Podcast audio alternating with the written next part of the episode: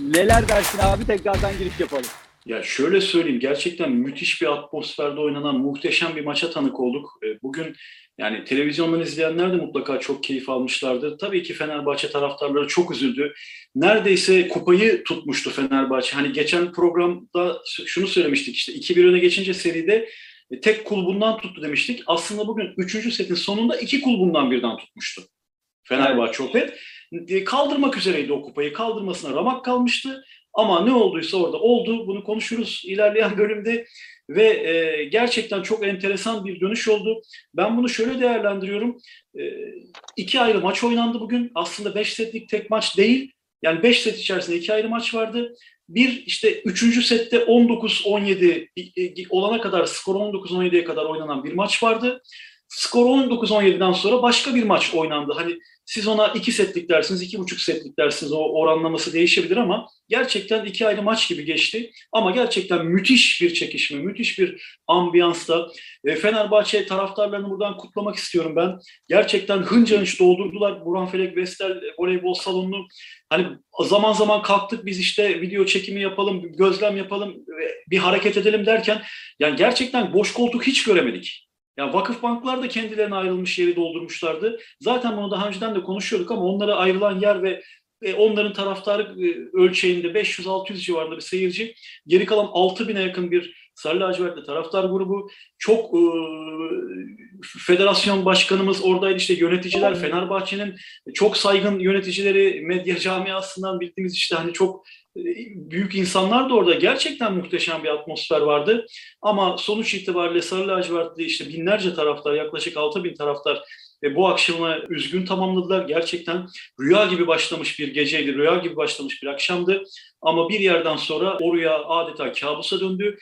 O rüyanın bittiği noktaya kadar da adeta e, kuyunun en dibine düşmüş olan Vakıfbank nasıl yaptıysa yani o tutunması mümkün olmayan bir e, dipsiz kuyu gibi bir yerden adeta küllerinden doğdu, canlandı ve kuyudan dışarı çıkıp e, gerçekten Fenerbahçe'nin rüyasını kabusa çevirdi. Bu anlamda Sarı Lacivertli taraftarlar üzülürken e, Vakıfbanklı taraftarlar sevindi. Her iki takımın dışında tarafsız gözle izleyen voleybol severler de bence sevinmişlerdir. Yani buna belki Fenerbahçeli taraftarlar kızacaklardır ama sonuçta böyle muhteşem maçların, böyle mücadeleci bir serinin 5. maçta taşınması yani dışarıdan tarafsız bir gözle bakan bir voleybol severi bu tarz maçları görüp keyif alan bir voleybol severi mutlu etmiştir şimdi eğri olduk doğru konuşalım. Açıkçası kenarda Türk voleybolu adına çok mutlu olduk yani gerçekten e, heyecanla izledik hatırlıyorsun yani heyecanlı ben bile dayanamadım yani çok heyecanlanmıştım. Abi he, e, şey demiştin onu söylemek istiyorum. Bir kabusa döndürdü Fenerbahçe'nin Vakıfbank şampiyonluk hayallerini. Belki de bunu yapan Tuğba Şenoğlu'ydu. Gerçekten inanılmaz bir voleybol oynadı. İstiyorsan set set gidelim abi. Birinci sette baktığımızda, başta izlediğimizde Vakıfbank 11 direkt hata yaptı. 7 servis hatası, 5 hücum hatası. Yani 10'a 8'deyken Fenerbahçe'nin sadece 3 hücum sayısı vardı. İkisi Arina, birisi Melia. Belki de yani Fenerbahçe'den daha fazla Vakıfbank o seti vermek için elinden geleni yaptı gibi göründü. Söylediğimde de hatırlıyorsam bu set çok kritik bir Vakıfbank için. Bu kadar iyi oynayıp kaybettiği bir maçta nasıl dönebilir? Çok riskliydi. Ama ne dersin ilk set hakkında daha sonrasında tek tek gidelim istiyorsan. Ya şöyle söyleyeyim şimdi birinci sette de Vakıfbank Fenerbahçe Opet'ten daha iyi başladı maça. Yani çok ayan beyan ortada bir durumdu. Zaten 18-14'e kadar öndeydi Vakıfbank. Yani evet.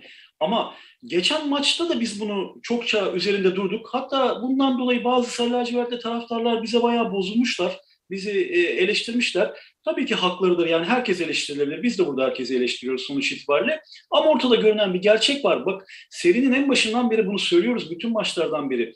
E, Vakıfbank işte bu özellikle 3. maç ve 4. maçta rakibine dominasyonunu hissettirmesi gereken anlarda o skor üstünlüğünü yakalayıp daha zayıf noktalardan rakibini vurmak yerine e, o zayıf noktaları fazla zorlayarak kendi hatalarıyla rakibe adeta can suyu e, olmuş durumdaydı. İşte bu maçta da onu gördük. Yine aynı şekilde Arina Fedorovseva özellikle işte bir numarada iki numarada e, illaki manşete onu aldırmak için servislerde onu bulmak için çok fazla zorladı Vakıfbanklı oyuncular. Yedi tane servis kaçırdı sadece ilk sette. Evet. Gerçekten Rus smaçör yaklaşık bir metre mesafede belki bir metreden az bir yerde manşet bekliyordu ve orayı tutturmak yani gerçekten sanki böyle televizyonlardaki beceri yarışmalarına çıkmış gibi bir e, izlenim edindiriyordu. Halbuki diğer tarafta özellikle 4 numarada Melia İsmailoğlu geçen maçta söyledik. Yaklaşık 40 bazen 45 metrekare alanı tek başına bekliyordu orada. Ama Vakıfbanklı oyuncular hiç onu zorlayıp da ya biraz onun hata yapmasını bekleyelim demediler. İlla da biz Rus maçı üzerinden ki geçen maçın ilk setinde gerçekten bunu çok iyi yapmıştı Sarı Siyahlar.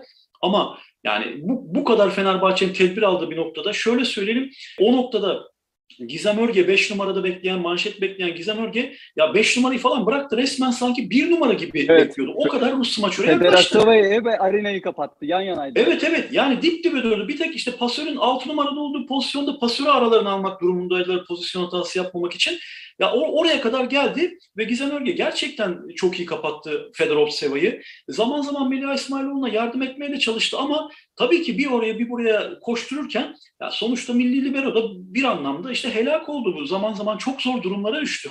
Çok basit hatalar yaptı ama bunu normal karşılamamız lazım. Çünkü e. Örge'nin sırtına e, vurulan yük gerçekten çok ağır ya. Karşı tarafta özellikle işte 3. setten sonlarından itibaren çok iyi servisler gelmeye başladı. 4. set resmen Fenerbahçe için bir facia şeklinde geçti. Yani gerçekten inanılmazdı. Ha gel gelelim yine aynı şeyi söyleyeceğiz. Siz 18-14 öndeyken o seti nasıl kaptırıyorsunuz? Hele bir bakın işte ya son ralliye bakın mesela 24-23 Fenerbahçe Opet önde. Isabel Haag ilk set Hatta sadece ilk set değil. Şöyle söyleyeyim. Dördüncü setin haricinde hemen hemen sahada yoktu ya İsveçli pasör çaprazı. Yani Kesinlikle abi. kafaca, kafaca da yoktu. Yaptığı hatalardan sonraki ruh halini orada yanımızdaydı işte seninle beraber seyrettik. Çok yakındaydık bu sefer. Bu arada Türkiye Voleybol Federasyonu'na ve o talimatı veren Başkan Akif Üstündağ'a ben teşekkür etmek istiyorum buradan. Doğruya doğru diyen insanlarız biz. Çünkü basın tribünü son derece kısıtlı kapasitesiyle bu maçı kaldırmayacaktı ve kaldırmadı da e, bunu önceden sizinleyen federasyonumuz e, saha kenarına iki yıl öncesi işte pandemi öncesi dönemlerde biliyorsun hep oralarda kullanıyorduk. Özellikle foto muhabirleri, sosyal medyacılar ve bizim gibi maçı yakından görüp teknik taktik analizleri yapan, yorum yazan insanlar için çok önemliydi. Bu maç özelinde te- tebrik ediyoruz. Çok iyi kullandık orayı. E, gel gelelim. E, Isabel Haak'ın gerçekten çok kötü. Yani ruh hali de çok kötüydü. Dördüncü set haricinde yani mot- moral motivasyonu çöktükçe çöktü. Evet bazı paslar kötü geldi. Can Sözbay bugün gününde değildi. Bunu söylememiz gerek. Ortaya attığı paslarda çok çok istikrarsızdı. Attığı topların yarısından fazlası ya file seviyesine filenin altında kaldı ya da orta oyuncunun sıçrama yüksekliğinin üzerinde kaldığı için etkisiz hücumlara sebebiyet verdi. Kübra Akman atması gereken topların e, çoğunu atmadığını görüyoruz. Kübra Akman aslında takımın şu anda en formda oyuncusu diyebiliriz. Yani önceki maçlardaki performansını baz alacak olursak ama 3 tane top geldi maç boyunca. Zaten Michel Barşakli'nin de ilk 2-3 sette hatta maçın genelinde diyelim resmen sahada dökülmesi başta hücum olmak üzere. Ama Michel e, seri boyunca çok kötü. Yani yani serinin başından itibaren çok kötü oynuyor. Yani şöyle ikinci maçta aslında iyi bir performans gösterdi. Söylemiştik Evet, özellikle arka belki. tarafta müthiş bir toparlayıcı rolü var. Evet. çok enteresan. Şimdi Amerikalı smaçör bugün tiebreak setinin sonlarında Giovanni Guidetti'nin taktiksel bir hamlesiyle servis atmaya oyuna girdi. Neden? Evet. Çünkü servis çizgisinin gerisinde Chiaka Ogbogu vardı ki Ogbogu Evet. bugün Vakıfbank'taki 14 kişinin içerisinde en kötü servis atan oyuncu. Çok net. En kötü servis atan oyuncu. Giovanni Guidetti çok akılcı bir hamle yaptı. Michel Barş Hakli'yi servise aldı. Hakli o noktada çok iyi servisler atmakla kalmadı. Aynı zamanda da müthiş defans ve manşet e, kurgusuyla arka taraftaki çok iyi yer tutmasıyla takımın arkadaki defans rotasyonlu kurgusunu da oturttu. Yani bir taşla iki kuş vurdu. Zaten o arada 10'a 8 Fenerbahçe Opet öndeyken 5 sayılık bir seri geldi. 13-10 Vakıfbank öne geçti. Yani oradan zaten o seti alması çok normal derken yine Fenerbahçe Opet 14-14'te geri geldi.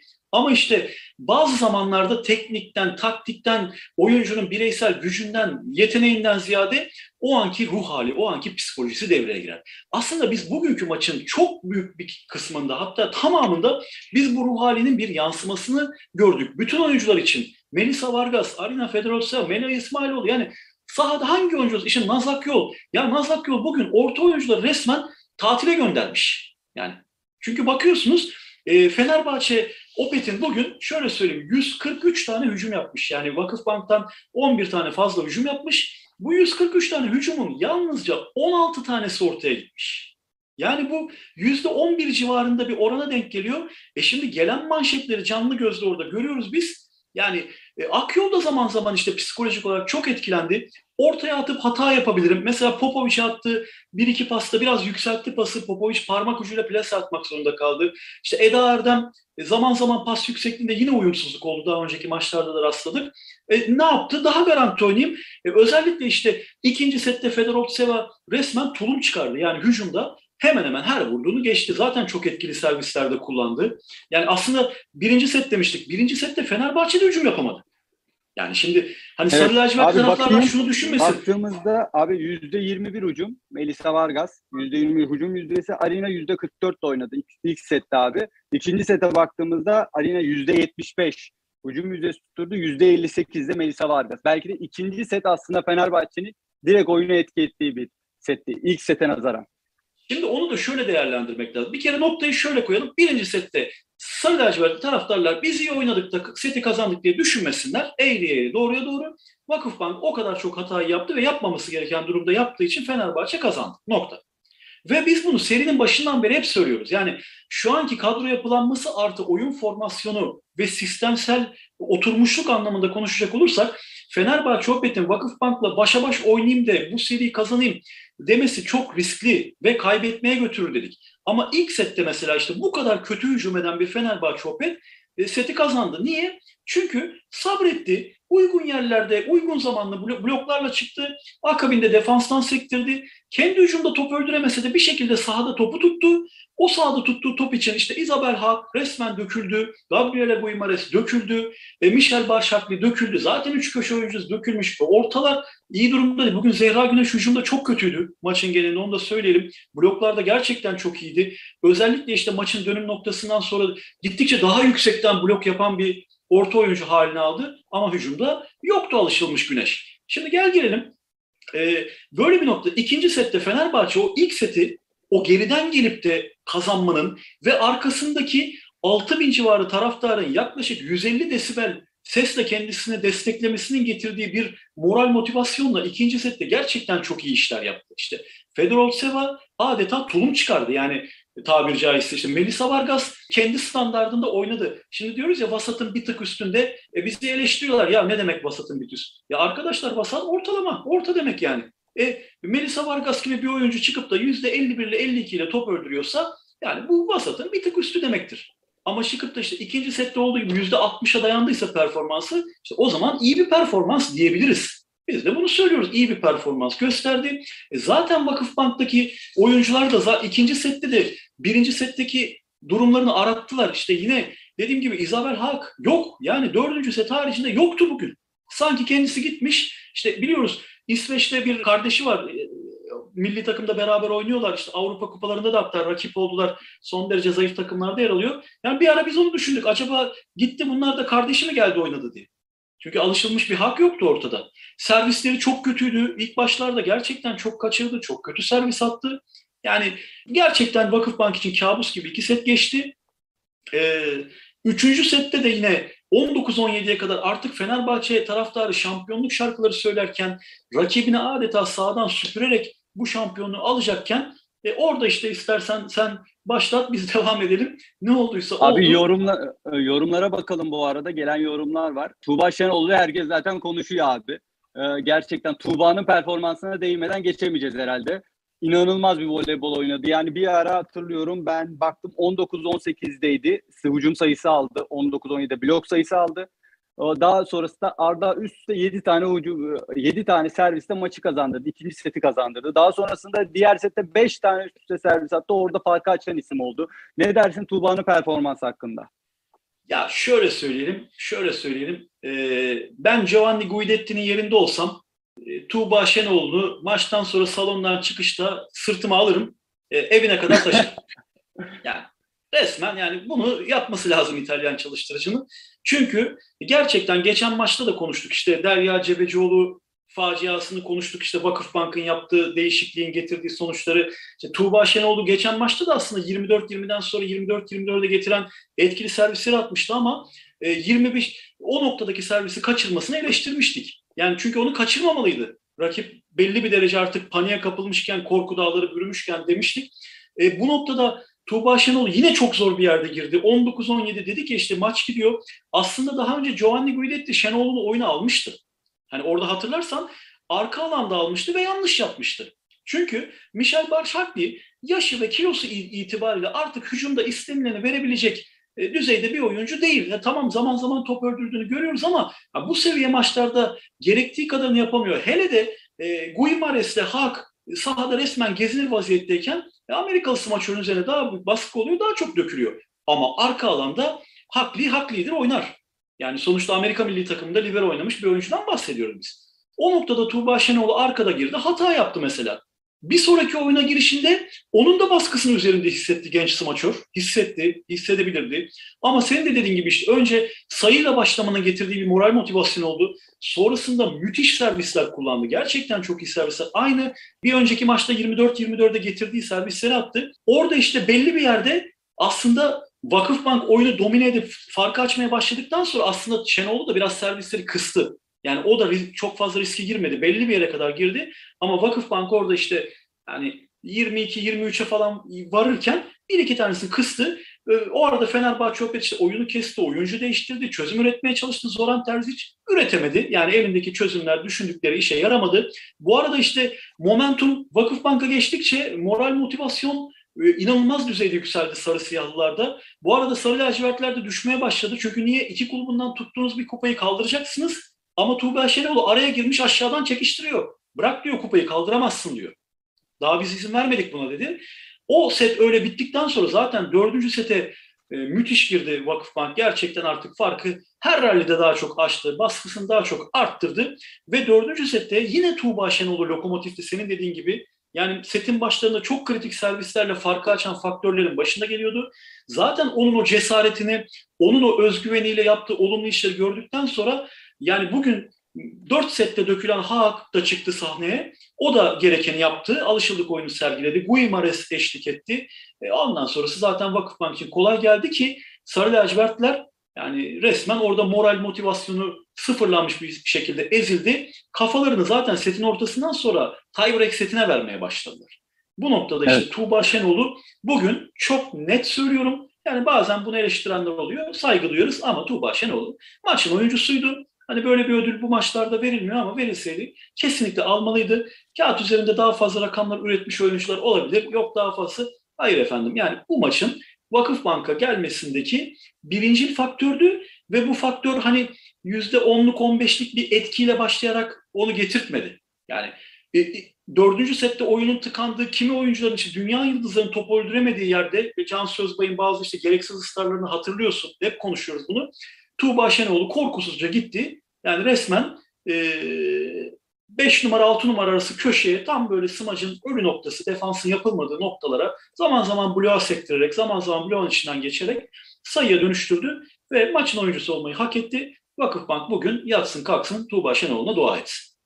Evet abi zaten bir noktada e, artık e, Giovanni de işi bitirmişti gibiydi. Ben öyle hissettim ama son attığı Tuğba'nın o enerjisi, Tuğba'nın verdiği enerjinin ardından Giovanni maç içinde yaptığı tüm hamlelerde olumlu iş yaptı. Buket'i oyunu alması, Cansu'yla değiştirmesi, Ogbogu, Michel e, servis değişikliği falan belki de Giovanni'yi de hayata döndürdü.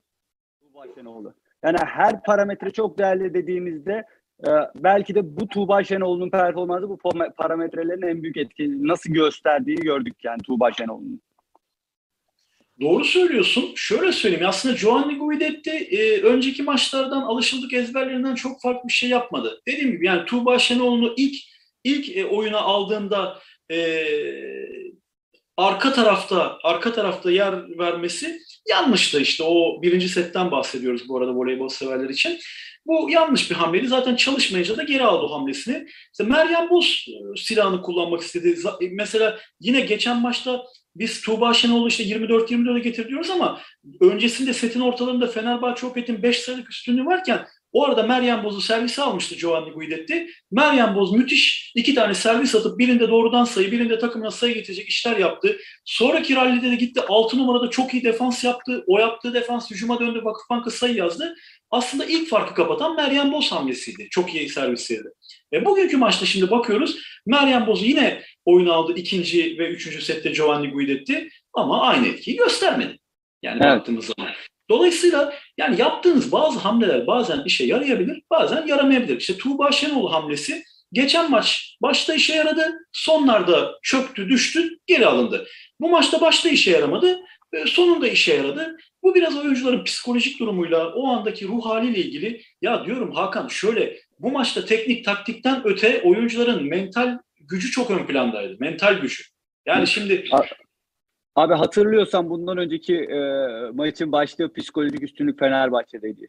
Aslında maç içinde psikolojik üstünlük maçın başında da Fenerbahçe'de olduğu çok net gözüküyordu. Hele çok iyi bir taraftar baskısıyla gerçekten e, psikolojik üstünlüğü eline geçirmişti. Ama o kırılma anı e, Vakıfbank'ı belki de hayata döndürdü.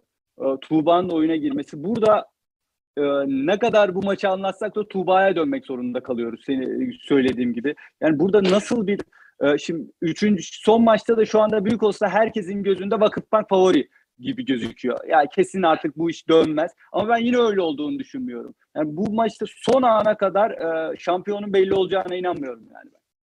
Yani şöyle söyleyeyim. Serinin başlamasından önce bir program yaptığımızda şunu söylemiştim ben. Bütün maçlar 6 ihtimallidir. Her maç özelinde bir sonraki maç için de aynı şeyi söyledik. Bir sonraki maç için yine aynı şeyi söylüyorum. Yine 6 ihtimalli maçtır. E, neticede Vakıfbank bugün o 3. setteki 19-17'den itibaren oraya kadar kesip oradan sonraki bölümüyle çıkarsa 3-0 kazanması sürpriz olmaz. Fenerbahçe 19-17'ye kadar getirdiği kısmıyla oradan da biraz daha o Tuğba Şenoğlu o performansı gösteremeyebilirdi. Fenerbahçe Opet biraz daha rakip yaklaşırken daha diri kalıp da bir halliyi çevirip bir sayıyı çevirip belki yine üstünü alabilirdi. 3-0 Fenerbahçe Opet kazanabilirdi. Dolayısıyla Kesinlikle. skor tahmini yorumu yapmak bence çok abesle iştigal olur. Kaldı ki serinin son maçı artık yani takımlar varını yoğun ortaya koyacak ama koyarken de o her rallinin yapılan her basit hatanın karşı tarafın kazandığı her e, hani e, avanta diyeceğim hani voleybolda çok kullanılan bir tabir ama burada o anlamda kullanmıyorum ben. Avanta sayının karşı taraf üzerindeki yıkıcı etkisi daha çok ortaya çıkacak sayıyı kazanan takım üzerindeki yapıcı etkisi daha çok ortaya çıkacak. Şimdi bugün tiebreak setinde Gabriele Guimares'in son anda kurtardığı bir Vakıfbank'ın defansında üçüncü topu attığı bir top var hatırlarsın. Yani Gabriele Guimares o topu sadece ve sadece iki numaraya kaçan, karşıdan etkili hücum gelmeyince pasör klasik voleybolda 2-2 buçuğa gidip bir, bir sonraki pas organizasyonunu düşünmeye başlar. Filenin karşı tarafındaki bloğa bakar. Hani blokta kim var, nerede duruyor, ben ona göre kimi seçeyim kendi oyuncularıma pas atayım diye. O da ilk topu pasörün üzerine atarak, Nazakyon'un üzerine atarak ilk topun onun alması suretiyle Fenerbahçe Opet'in etkili hücum kurmasını engellemeye çalıştı. Kısa bir manşetle topu karşıya attı. Nazak yol yapması gereken şekilde 2-2,5 arasında file dibine kaçtı. Arkadan birinin o manşeti alarak Nazak Göl'e e, oyun kuracak şekilde, ikinci pası yapacak şekilde yönlendirmesi gerekirken e, köşe oyuncusu arkaya kaçtı, arkadaki gelsin alsın. Arkadaki arkaya kaçtı, öndeki gelsin alsın. O ona bıraktı, o ona bıraktı. O top pıt diye yere düştü ve Vakıf Banka sadece bir sayı değil, bir sayının çok ötesinde bir moral motivasyon sağladı. Sarı lacivertlere bir sayı kaybettirmedi. Beleş bir sayı değil o. Yani sarı lacivertlere moral kaybettirdi. Bazen bir sayıdan fazlası olur bu tarz pozisyonlar. Evet, kesinlikle. Dolayısıyla kesinlikle. yani e, bu bunlar gerçekten çok ön planda oluyor ve önümüzdeki maçta voleybol severler görecekler daha da ön planda olacak. Çünkü yani bugün bakıyorsunuz işte o 19-17'den sonra Tuğba Şenol'un attığı her etkili servis e karşıda işte manşet bekleyen Melia İsmailoğlu, Arina Fedorov-Seva, Gizem Örge yani o ana kadar çok iyi manşet almış oyuncular işte zaten öyle olmasa 2-0'a gelmeyecek ya da 3-0'a doğru gidiyor durumuna gelmeyecek diyelim. E şimdi bir de bakıyorsun e, gözler skorboardta Vakıfbank geldi 19-19 oldu atıyor iyi manşet çıkmıyor iyi hücum kurmuyor 20-19 oluyor.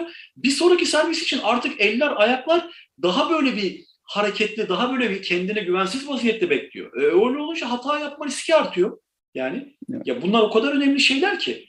Aynı şey işte birinci setteki Vakıfbank. Fener Otseve'yi bulayım onun üzerine servis atayım manşetini bozayım. E attın ama bıraktı avuta gitti avuta attın. Senin takımını oyundan düşürdü karşıya moral verdi. Öteki tarafta yine atayım köşeye Fedorov Seva'yı oyundan düşüreyim. E attın uzun gitti avuta düştü. E bunlar seni oyundan düşürüyor. Karşı tarafı daha çok oyuna çekiyor. Ve evet. serinin son maçında artık yani ya Herro ya Merro noktasına gelince takımlardan birisi şampiyon olacak artık bunun telafisi olmadığı için çok daha farklı psikolojik faktörlerin etkili olduğunu göreceğiz. Dolayısıyla ben bugünkünden bile daha fazla sayıda hatanın, basit hatanın yapılabileceği kanaatindeyim. Yine şunu söyleyeyim, e, 6 ihtimalli maç ama artık artık yani oynamaya çalışan, iyi oynamaya çalışıp iyi oynayıp maçı kazanıp şampiyon olacak takımdan ziyade daha az hata yapıp daha garanti oynayıp rakibinin daha fazla hata yapmasıyla kazanacak bir şampiyonluk olacağını tahmin ediyorum.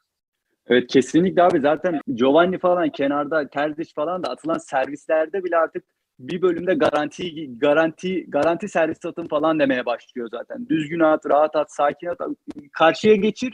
Ne yaparsan yap demek durumda şu anda gözüküyor. Ben yorumlarda libero performanslarını da değinelim istemişler. Ona da değinelim abi istersen. Aslında Fener, Fenerbahçe'de Gizem Örgü iyi bir performans. Zaten bütün alanı kapatmaya çalışıyor Gizem. Başta da söylediğin gibi.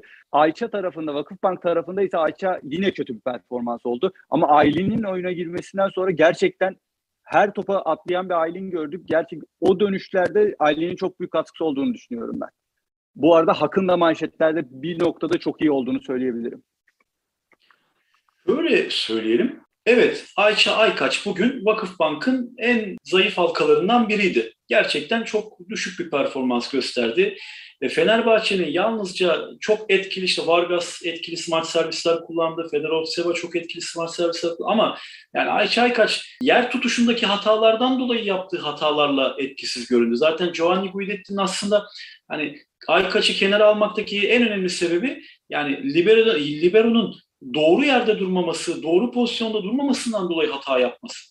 Yoksa sonuçta şimdi Vargas servis atıyor. E, ortalama saatte 100 kilometrelik top karşıdan geliyor. Biraz da daha önceki programlardan birinde söylemiştim. Yani etkili smart servis böyle topu döndürerek havaya atıyorsunuz. Vuruyorsunuz. O top kendi eksen etrafına dönerken düz bir çizgi halinde geliyor. Zaten lokum gibi manşet alırsınız. Ama işte Vargas gibi, Fedorovseva gibi eksen etrafına dönüp dönmesine bağlı olmaksızın diagonal bir doğrultuda gelirse ona manşet almak çok zor. O zaman işte doğru yerde ve doğru vücut konumunda olmanız lazım.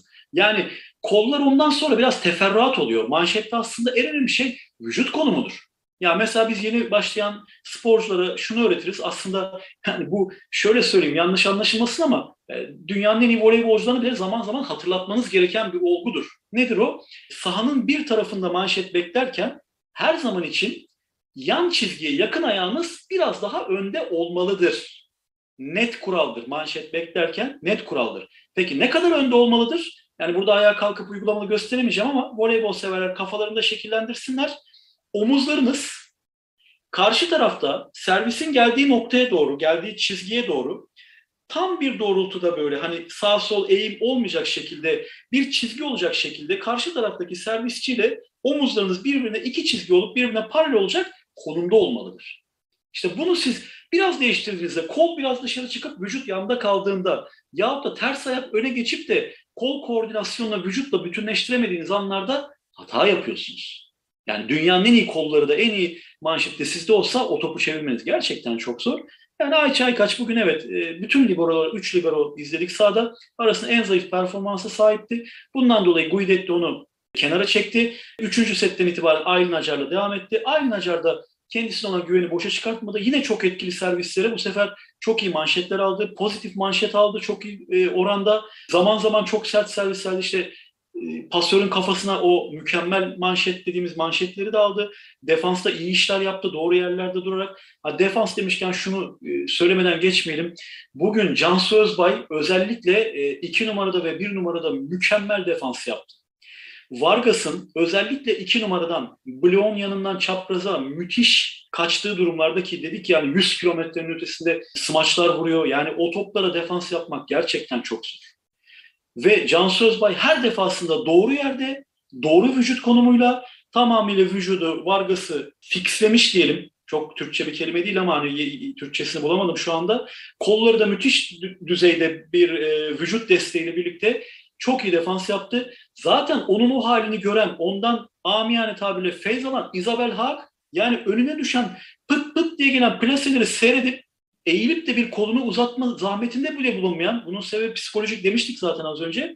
O hak bile e, artık dördüncü setten itibaren o da gitti. Can Sözbay'ın durduğu yerde durup o da Vargas'a defans yaptı. Yani bugün Melisa Vargas'a defans yapmak her durumda her oyuncunun harcı değil. Bunu rahat rahat söyleyebiliriz.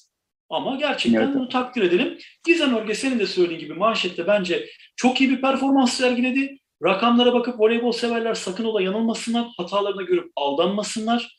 Çünkü dedik ya Gizem Örge normal bir libero'nun görevinden fazlasını üstlenmiş durumda. Nerede? Vakıfbank'a karşı oynanan final serisindeki bütün maçlarda.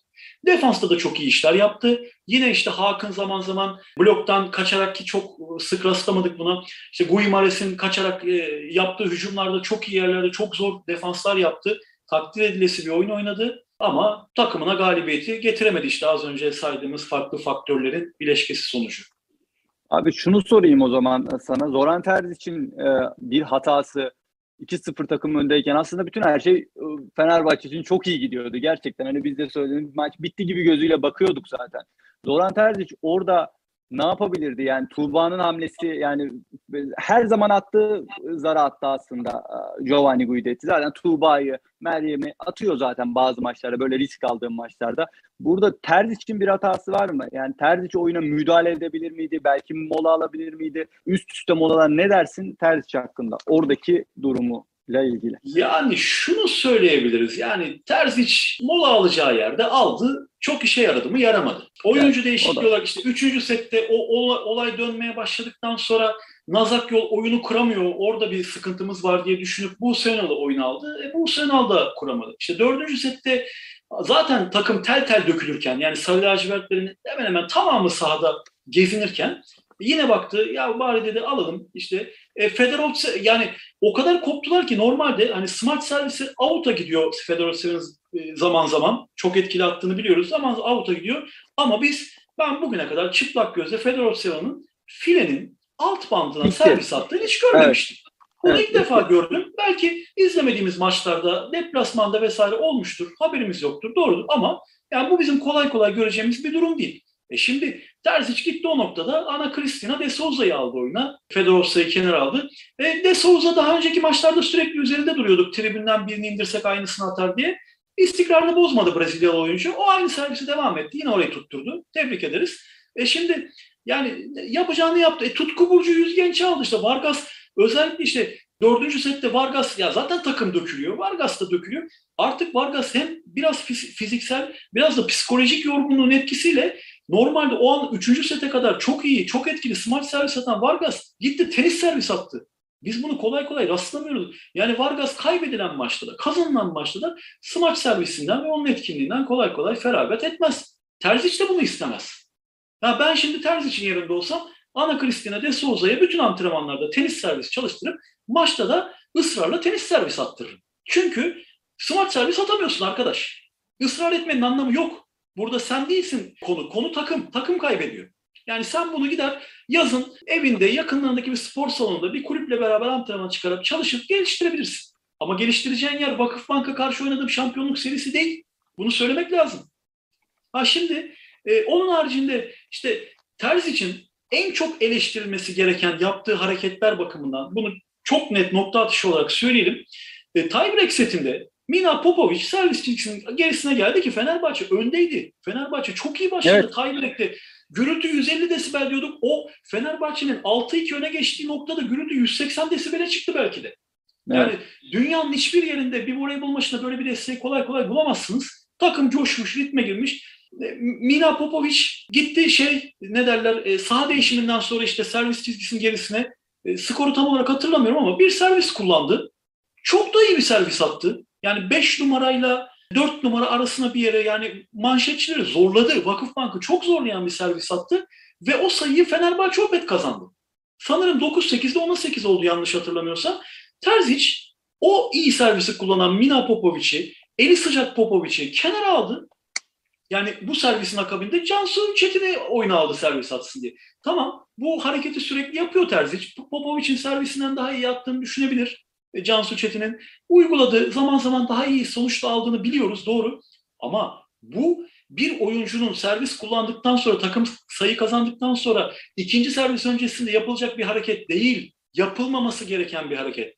Ve bu hareket dünya şampiyonu apoletli bir antrenörün kesinlikle e, amiyane tabirle karizmasını çizdirmiştir. Çünkü en kritik yerlerden birindesiniz. Cansu da Bu kaçırdı noktada- abi servisi bu arada. Cansu da kaçırdı zaten ha, o noktaya gelecektim. Yani hani bir şey yaparken fazlasını yıkmış oldu Sırp çalıştırıcı. Bu, bu noktada çok eleştirilecektir, eleştirilmelidir de. Yani sonuçta eleştirenler haklıdır, yanlış yapmıştır. Bunu söyleyebiliriz ama bunun haricinde hani daha da fazla ne yapabilirdi? Ya işte bugün şimdi bakın herkes eleştiriyor. Biz geçen maç dedik ki işte köşe yazımda da yazdım ben. Maçın tartışmasız yıldızı Popovic'ti dedim. Oo eleştiriler gırla bize geliyor işte yorumlar, mesajlar. Yok nasıl olur, yok nasıl. Ya sevgili Fenerbahçeliler siz Popovic'in sezon boyunca ortaya koyduğu vasat ve vasat altı performans hala aklınızdan atamamışsınız. Biz o maç özelinde değerlendirmişiz. O maç özelinde yaptıklarını söyledik. Ha bugün de işte %50 ile top öldürdü. E sizin yöre göre sığdıramadığınız Eda Erdem %30'la top öldürdü. Yani şimdi bir daha bakalım yanlışımız. Evet %30'la top öldürdü. Yani kaldı ki Popovic'e gelen paslar da çok iyi paslar değildi. Ama Sırp orta oyuncu takım ortalamasının üzerine çıktı. Hatta şöyle söyleyelim en yüksek yüzdeyle top öldüren oyuncu oldu. Evet abi. E şimdi e biz bunu söyledik diye yani bizi topa tutmayın. Sahada ne gördüysek onu söylüyoruz biz burada. E, gel gelelim burada Terz için en büyük yanlışı oydu. Ha şimdi ne yapacaktı? E, kenarda Dicle Nur Babat var onu niye oynatmıyor diyor. Ya Dicle Nur Babat e, girince %50 top öldürecek mi? Bunun bir garantisi var mı? Bu bir kumar. Ama sizin elinizde %50 ile top öldüren oyuncu varken bunu kenara alamazsınız. Mesela Giovanni Guidetti'nin Chiaka Ogbogu hamlesi. İşte Michel Başakli oyundan düştüğü zaman ki düştü. Son iki maçtır dedik ki hücumda özellikle hiç yok. Neredeyse sıfır çekiyor. Hazır Tuğba Şenol'un oyunu alıyorken oyuncu, yabancı oyuncu kontenjanım açılmışken de Ogbogu'yu kullanırım. Kübra Akman'ı kenara alıyor. Hep aklındaki değişiklik o. E şimdi Ogbogu bugün bakalım e, Kübra Akman'dan daha mı iyi bir performans sergiledi? Hemen şuradan e, bakalım.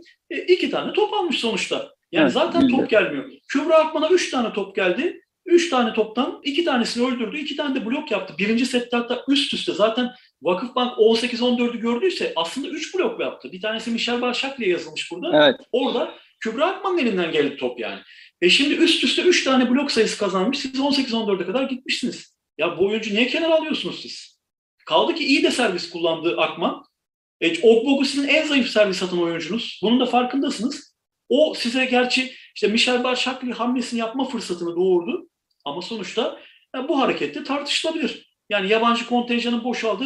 Ben hemen bu oyuncuyu kullanayım. Ya kullan da sana daha fazlasını verirse e, bunu konuşabiliriz. Geçen maçta Ogbogu daha fazlasını vermedi. Evet müthiş bir patlayıcı güce sahip Amerikalı orta oyuncu. Filenin üzerine neredeyse beline kadar e, sıçrayarak örümcek gibi ağırıyor bir anlamda. Ama hani bu maç üzerinde öyle çok çok amiyane tabirle hani ağım şağım bir şey yapmadı. Abi, Ama sonuçta kazanan... şu, soru da, şu soruyu da sormak istiyorum sana. Devam et abi buyur kazanan her zaman haklıdır düsturu gereğince Giovanni Guidetti'nin eleştirme yanları, eleştirme konusu, süresi ne dersiniz deyin Terzic'e göre çok daha az olacaktır. Ha orada işte Tuğba Şenol'u bugünkü istisnai performansını e, göstermiş olmasaydı mesela o servisin ilkini kaçırsaydı Fenerbahçe oradan bir daha bir ritim bulsaydı şu an biz burada çok farklı şeyler konuşuyor olacaktık. Şu anda belki için... sıfırlık Fenerbahçe galibiyetini Evet evet Terz için nasıl konuşacaktık.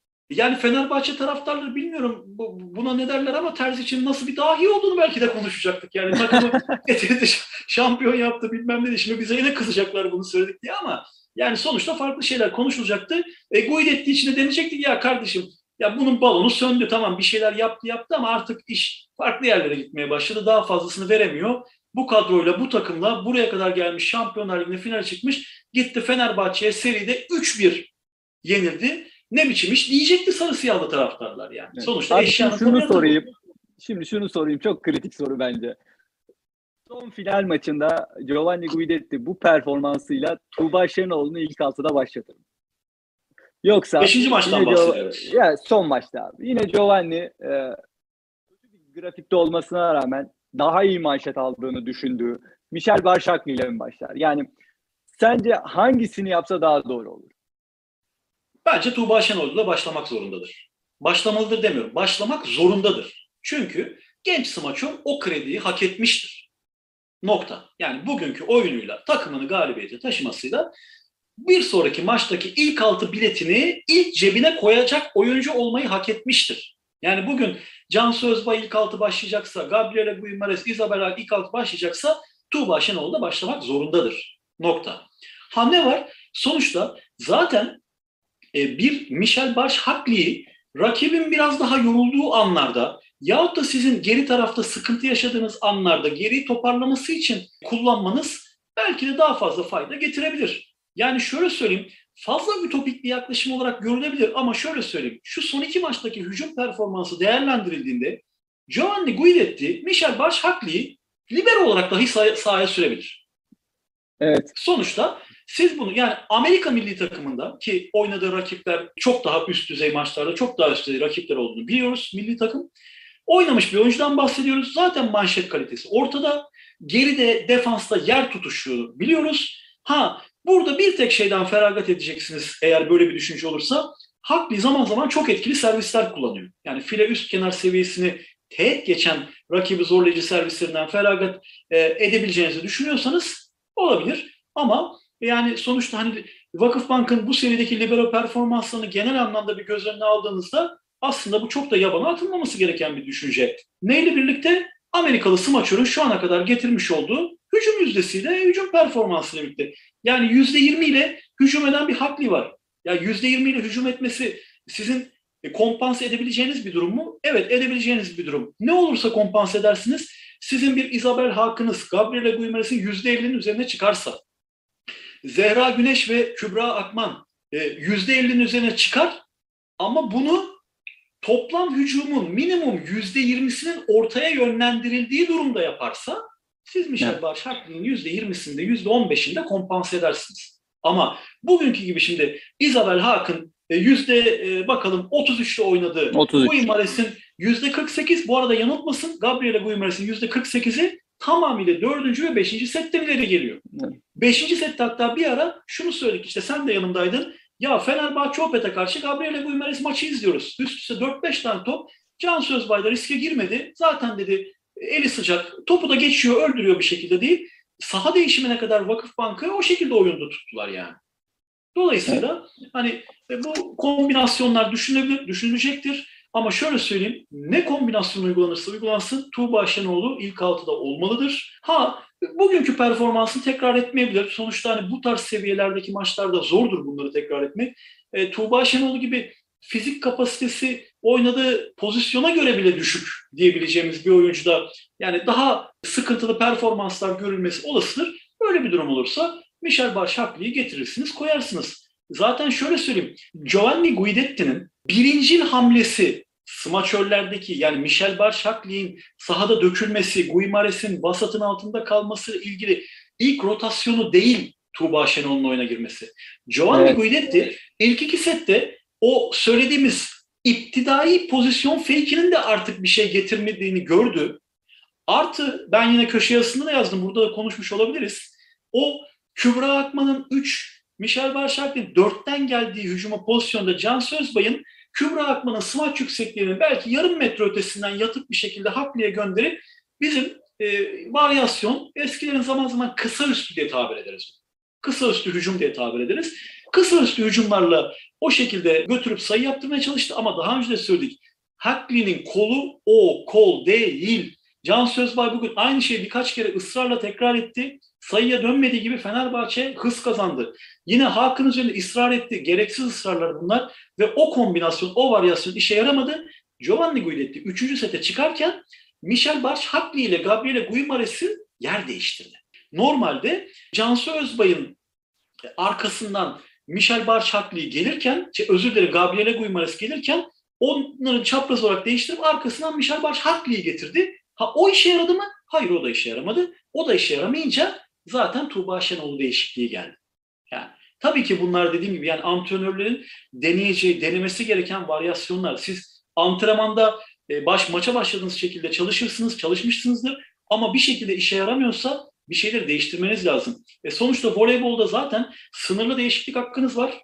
O sınırlı değişikliği de daha sınırlı bir şekilde yapıyorsunuz. Aynı oyuncuyu tekrar oyuna alamıyorsunuz. Bir kere girebiliyor, bir kere çıkabiliyor. Çok çok sınırlı hamleleriniz var. İşte böyle durumlarda pozisyonlardaki ortaların çaprazlığını değiştirmek, smaçörlerin çaprazlığını değiştirmek, başlangıç konumunu değiştirmek hiçbir işe yaramadığı zaman da kenardaki oyuncuyu oyuna sürmek zaten yapabileceğiniz hamlelerin e, to toplamı. Daha fazla yapabileceğiniz bir şey yok. Yani çıkıp da mesela Isabel Hak karşı bloktan alçakta şöyle söyleyelim 2.60'dan topa vuruyor. Çıkıp da Isabel 2.85'ten vur bu bloğu geçersin sayıya gidersin demenizin bir kıymet harbiyesi yok. Pas ona göre gelmiyorsa, oyuncu adımlamasını yapamıyorsa bunun bir kıymet harbiyesi yok.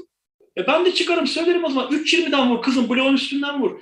Hatta biz eskiler şöyle deriz böyle eskiden çok kullandığımız tabirdi. Çok yüksekten vuran oyuncular olurdu. Böyle Avrupa'da özellikle Türk voleybolundaki hem boy seviyesi hem oynama yüksekliği, sıçrama gücü belli bir seviyenin üzerinde değilken 80'lerde 2 metrelik, 2.05'lik özellikle Rusya'dan, eski Sovyet Cumhuriyetlerine oyuncular gelip bloğun üstünden vurur. Biz o zaman şunu derdik.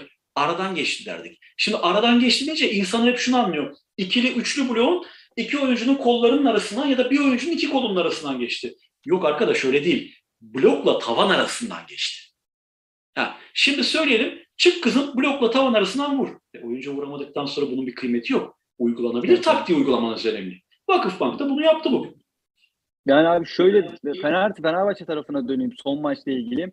Yani baktığımızda belki de bir önceki maçta da pasör performansı biraz daha düştü gibi hissediyorum. Naz'ın da performansının düştüğünü görüyorum biraz daha. Ee, ilk iki maçtan daha daha düşük performans. Fenerbahçe şimdi Vakıfbank belki de seri boyunca birisini sokmaya başardı oyun içine. Burada Tuğba Şenol çıktı ve aldı oyunu diyebiliriz aslında. Takıma döndürdü.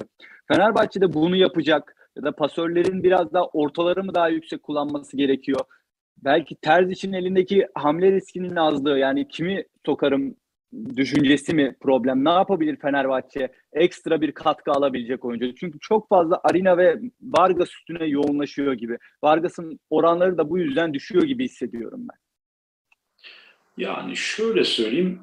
Yine en baştan beri aynı şeyi konuşuyoruz. Şimdi Fenerbahçe kendine has sahip olduğu oyuncularla birlikte bir sistem kurmuş ve hep o sisteme sadık voleybol oynayan bir takım değil. Özetle bir sistem takımı değil. Fenerbahçe son derece güçlü, son derece yetenekli, üst düzey oyunculardan kurulu bir takım.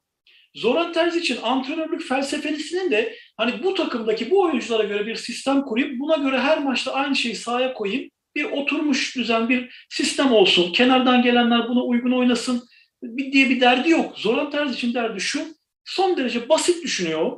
Basit düşünmesinin mantalitesi de daha önce de söyledik. Oyuncuların mevcut düzende dünyanın tamamının oynadığı şekilde hemen hemen klasik 5-1 dediğimiz düzende oyuncuların mevcut seviyelerini koruması, daha altına düşmemeleri, mümkünse bir iki kademe yukarı çıkarabilmek için ona uygun antrenmanlar ve antrenmanlarda maçlardaki telkinlerini görüyoruz. Yani onun antrenörlük sistemi bu.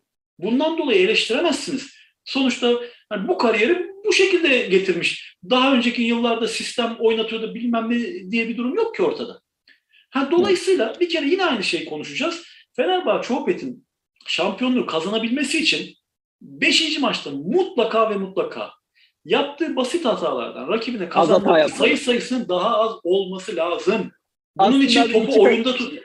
Bu Oyunda tutması lazım. geçerli. İki takım için de geçerli gibi hissediyorum abi. Bence Ya, Va- Vargas'ın, Isabelak'ın, işte Gabi'nin aldığı sayılardan daha fazla yapılan servis hataları, yapılan basit hataların ne kadar azlığı oyuncuları belki psikolojik olarak an ve an maç içinde e, sıkıntıya sokabilir. Bu maçta öyle gördüm abi ben açıkçası. Yani. Ya şöyle söyleyeyim işte oy, oyuncuların bu mantaliteyle oynaması lazım. Yani siz, siz kurguyu böyle yaparsınız ama oyuncu ona uygun oynamazsa elinizden bir şey gelmez. Şimdi Evet. gel gelelim şu konuda eleştiririz Fenerbahçe'nin baştan Hazak yol yani bu Sinal bugün çok süre almadı. Ya ortaya yeterince top atmadı. Ya bu, bu şekilde gitmez. Bu şekilde gitmez. Yani bakın şimdi buradan yine bir şey söyleyeceğim. 143 tane hücumun 109 tanesini Vargas'la Fedorovtseva yapıyor. Bu %77'ye tekabül eden bir oran. Az Bir önce maçta sizin şey. ha, bir maçta sizin %77 hücumu iki tane oyuncuyla yapmanız kabul edilebilir bir şey değil. Bu seviyede değil bak. Yine aynı yere geleceğiz. Bizim gibi altyapılarda, okullarda, üniversitelerde yani düşük seviye, düşük formasyonlu İyi, takımlar yani- çalıştıran antrenör için e, iki oyuncu değil, bir tane vuran oyuncunuz olsun. Allah razı olsun dersiniz, çıkar oynarsınız. Çoğu zaman da kazanırsınız. Çünkü bazen bir tane vuran oyuncu da olmuyor. Yani acı gerçek bu. Ama şimdi bu seviyede o oyuncuların da yorulmasını engellemek, üst üste hatalar yaptığı zamanlarda işte dördüncü sette bunu çok net yaşadık. E, bu demoralizasyonu engellemek, rakibin blok kurgusunu biraz daha dağıtabilmek adına orta oyuncuları daha fazla kullanmanız şart. Ha bu yani mak- pas makine değil abi sonuç olarak. Yani makine Değil, değil, değil. yani Vargas'ta, Federoseva'da, Hak'ta kim olursa olsun. özellikle özellikle rebound top dedikleri işte Batılıların yani bizim defanstan çıkan top dediğimiz noktalarda pasörün eline file yakınına daha iyi top geleceğinden mütevellit daha fazla kullanılması gerekir. Yani doğrudan servise karşı manşet e, onu engelleyebilir. Ama şöyle söyleyeyim mesela bugün Nazak yolun ikinci setteydi yanlış hatırlamıyorsam ya da dördüncü tam hatırlamıyorum ama tam önümüzde oluyor çünkü. Mina Popovic'e attığı bir kurşun pas var ki manşet 3 metrenin dışına geldi. 3 metrenin dışına Nazak yol o pasın karşı taraftaki orta oyuncu tarafından asla ve asla orta oyuncuya yönlendirilmeyeceğini bildiği için çünkü o tarz paslar köşeye gider orta oyuncu da giden köşeye doğru hızlıca gidip dört kolu blokta tamamlayacak zamana kavuşur. Mina Popovic'e hızlı bir kurşun çıkarayım dedi. Akıllı zarar, zarar bir pas çıktı. Gerçekten yani hani lise takımlarındaki oyuncuların tribündeki arkadaşlarına şov olsun diye yaptığı fantazi paslara benzedi sonuçsuz tabii. Şimdi gel gelelim işte bunlardan ziyade defanstan çıkan toplarda daha çok tercih edilmesi lazım Popovic ve Erdem ikilisinin.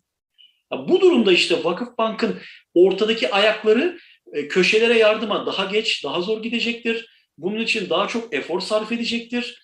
E, daha çok kafası karışacaktır. Bu Fenerbahçe Opet'e hem bu anlamda bir artı hem de Fedorov Seva Vargas takımın lokomotif skorerleri olarak onlara e, daha fazla dinlenme ve kendilerini unutturarak daha rahat skora gitme opsiyonu verecektir. Ama dediğim gibi burada şey çok önemli Hakan yani işin psikolojik noktası. Mesela bugün maçın son rallisinde Fedorov Seva 4 numaraya hızlı bir pas geldi. Antene doğru uçan tabir ettiğimiz. Fedorov Seva orada hani bloktan korktu, riske girmedi ki aslında Fedorov Seva'nın bugün hücumdan kazandığı topların e, ekseriyetinde bloğun içerisinden geçti oyuncu.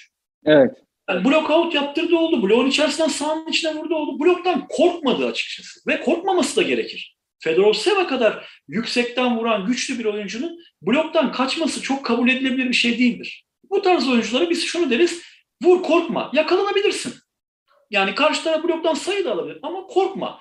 Kırıp geçebiliyorsan kır geç deriz. İşte Vargas mesela. Yani bloktan kaçmak gibi derdi yok ki. Blok out'a gidiyor zaten yüksekten vuruyor. Güçlü vuruyor. O blok kolay kolay sahaya şey olmuyor. Yakalanabilirsin de dediğim gibi yani sonuçta bunlar var.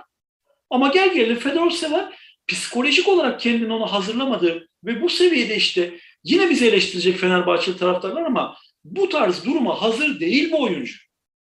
Yani hazır değil. Olmadığı için de gitti bloktan parayla kaçayım derken yarım metre dışarı vurdu topa. Normalde top doğrudan işte Vakıfbank'a sayı verip maç bitirilecekti. Şunu söyleyelim Erdal Akıncı çizgi hakeminin de hani çok net bir karar ver, veremediğini düşünmüş olacak ki kendi inisiyatifiyle görüntülü değerlendirme sistemine gidilmesine karar verdi. Salondaki 6 bin aşkın izleyici bizler dahil herkesin net bir şekilde doğru kararı gö- görmesini istedi. Topun yarım metre dışarı gittiğini biz gördük orada. Yani bu psikolojik olarak ezildiği anlamına gelir. Hala da yok orada oynadı yok burada diyen voleybol severlere bir şey rica ediyorum. Lütfen 5 dakikalarını ayırsınlar. 2021 Avrupa Voleybol Şampiyonası çeyrek finalinde İtalya-Rusya maçının istatistiklerine, rakamlarına lütfen bir göz atsınlar.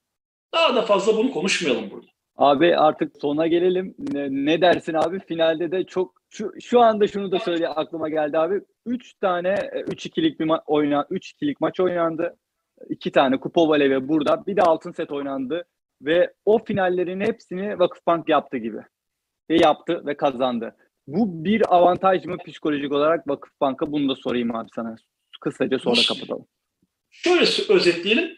15'lik setlerin, bu sene oynanan 15'lik setlerin iki takım arasında tamamını Vakıfbank kazandı.